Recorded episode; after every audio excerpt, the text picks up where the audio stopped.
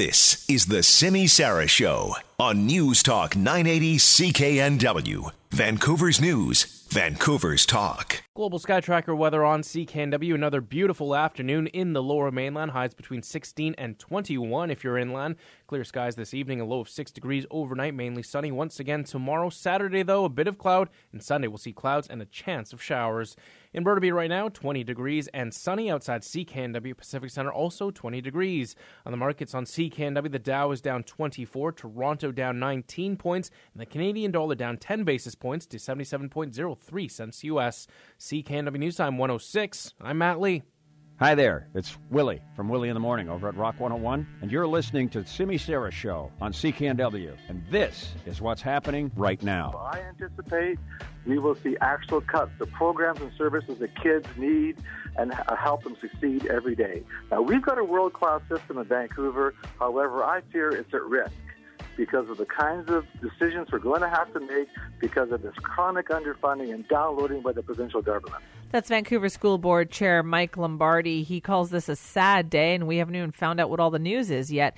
In about an hour, we will have a better idea. That is when they will release online the Vancouver School Board staff report on how they're recommending dealing with a 27.2 a shortfall that they're calling at this point. Let's talk more about that now. Terry Shintz joins us from the newsroom. And Terry, I know we've heard this before, but Mike Lombardi told us earlier this is the, only the second time they've had a shortfall this big. The last time was 2002.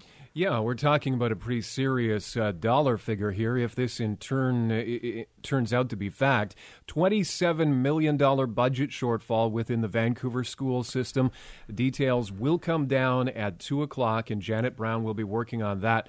And what she'll be going through will basically be a blueprint of okay, these are the recommendations of what could realistically be cut without harming the education. Uh, uh, more than we have to. I'm sure, Simi, this is going to fire up the debate over school closures and allocation of space and resources. And uh, it's a pretty serious amount of money, though, if in fact yeah. they are short $27 million. I mean, it could be anything. I mean, and Mike Lombardi said that everything is on the table here school closures, teacher layoffs, program cancellations. He expects some combination of that. We actually heard when we were talking about the story from an, uh, a retired school administrator who was part of the 2002 budget process, which was the other largest shortfall that they had.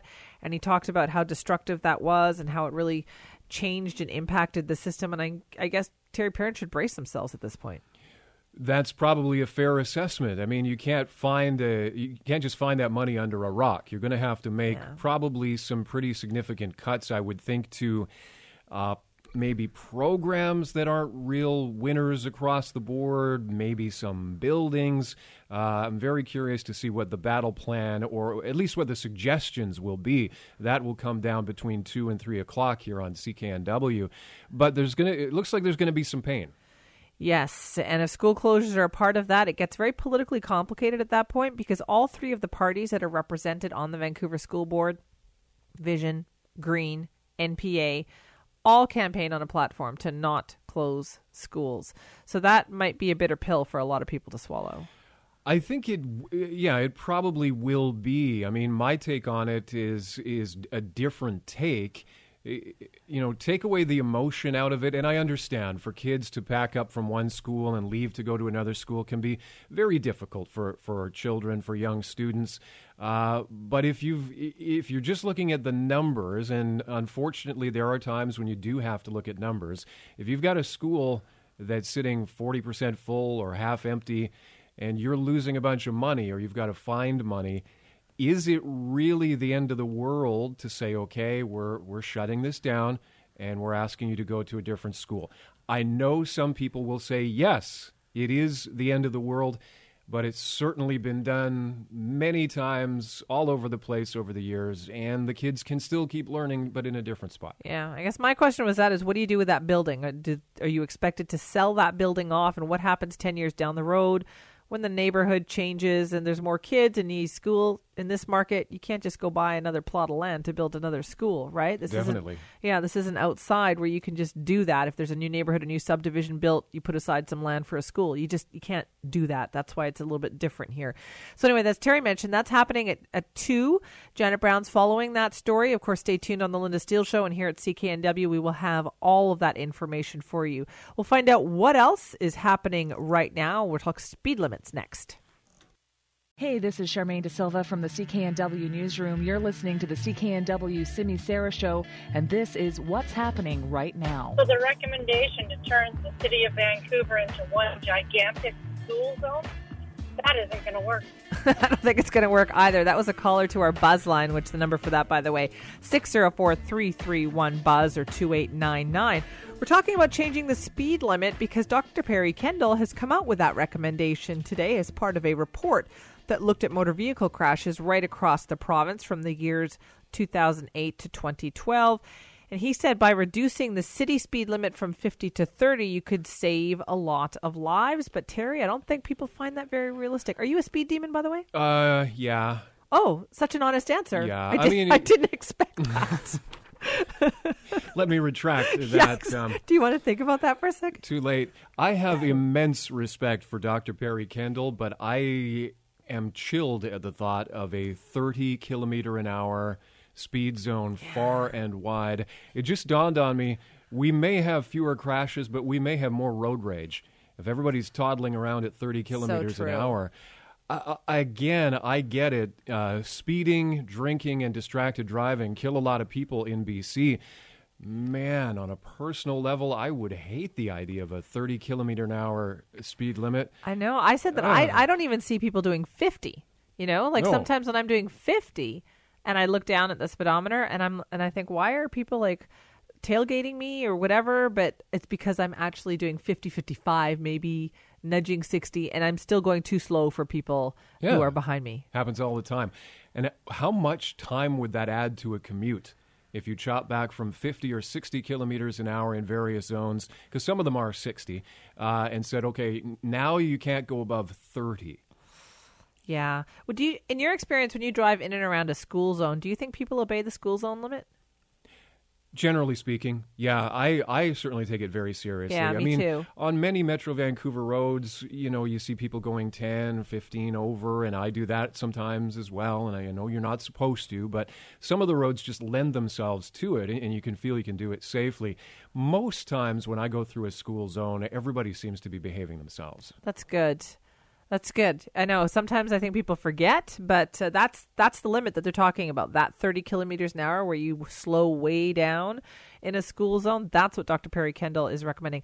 I don't think, as as you put it well, I have a tremendous amount of respect for Dr. Perry Kendall, but I don't think this thing is going to go very far. I don't think uh, the public would support it. Um, No. I'm sure you've been getting some calls and some feedback on that. Probably Every single person said, "No, forget it. That's crazy." Never do it. Yeah. Yeah. I mean, it may well save a bunch of lives if we did take it down to 30 kilometers an hour, but uh, yeah, not not for me. No, not for most people out there, Terry. All right, let's talk about another really interesting case and what's happening right now.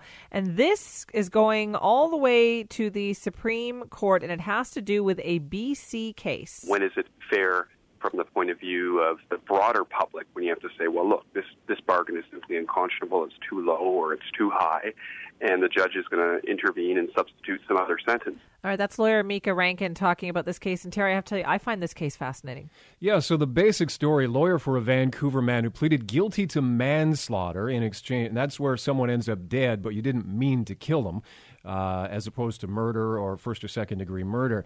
Uh, pleading guilty to manslaughter in exchange for an 18 month sentence in Supreme Court of Canada today, arguing it's unfair for a judge to hand down a sentence higher. Rankin says he isn't arguing a judge should never disregard a plea deal. He says it's about uh, what is fair from the point of view of the broader public when you have to say, look, this bargain is is unconscionable, it's too low or it's too high. Judge is going to intervene and bring in some other sentence. A BC judge felt that Matthew Anthony Cook deserved a two year jail sentence and three years probation for delivering uh, two deadly punches to a volunteer named Michael Gregory in I remember that. 2013. Uh, Supreme Court of Canada reserved its decision.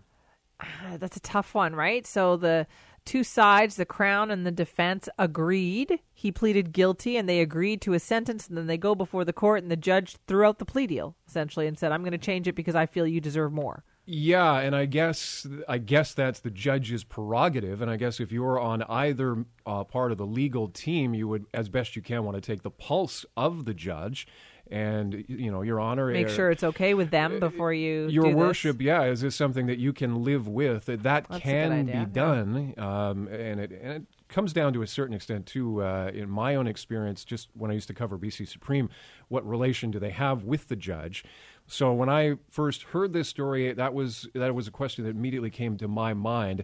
Did they just agree to it and present it to the judge? Was the Yeah. judge sort of at any point looped in along the way, or the judge presented with this and said, "No, I'm not satisfied with that." Yeah, that is so interesting. So the Supreme Court, as Terry said, has reserved judgment on that. We'll let you know when the decision comes down. We're going to talk some transportation. I know we've been doing that with speed limits, but let's talk a little Uber and let's talk improved bus service. Yes, it might just be happening. We'll find out more next. Hi, this is Bruce Allen. You're listening to the CKNW Simi Sara Show, and this is what's happening right now. All vehicles for hire can now be no more than 10 years old with annual safety inspections. Ottawa will also require $5 million in liability insurance and introduce a per trip fee, with the money then going into a fund to subsidize accessible cabs. Well, well, well, look at that. The city of Ottawa making a big step forward today in going forward and having Uber as part of their city. A lot of people would say, What's taking us so long now, Terry Shintz? Yeah, I guess. Uh, so Ottawa looks like they're going to give it a try. It's uh, operational in Edmonton, and a lot of chatter about when it's going to come to Metro Vancouver or BC. Uh, Uber launching what it hopes to be a charm offensive in the form of radio ads. I've heard those. Well, they're running here, so I've heard those. Uh, Fassbender, the minister in charge, told us yesterday, Simi, he's not going to be rushed into anything. He doesn't care if they buy up all the ad time on planet Earth. But it, it is coming. That's the sense of it. The government itself has said that it is inevitable. Some of the things Ottawa is doing um, as it allows Uber, uh, the city is going to require drivers to get regular police checks. Um, They were also going to require taxi drivers to do things that Uber does, Yeah. which is be able to allow people to pay by app.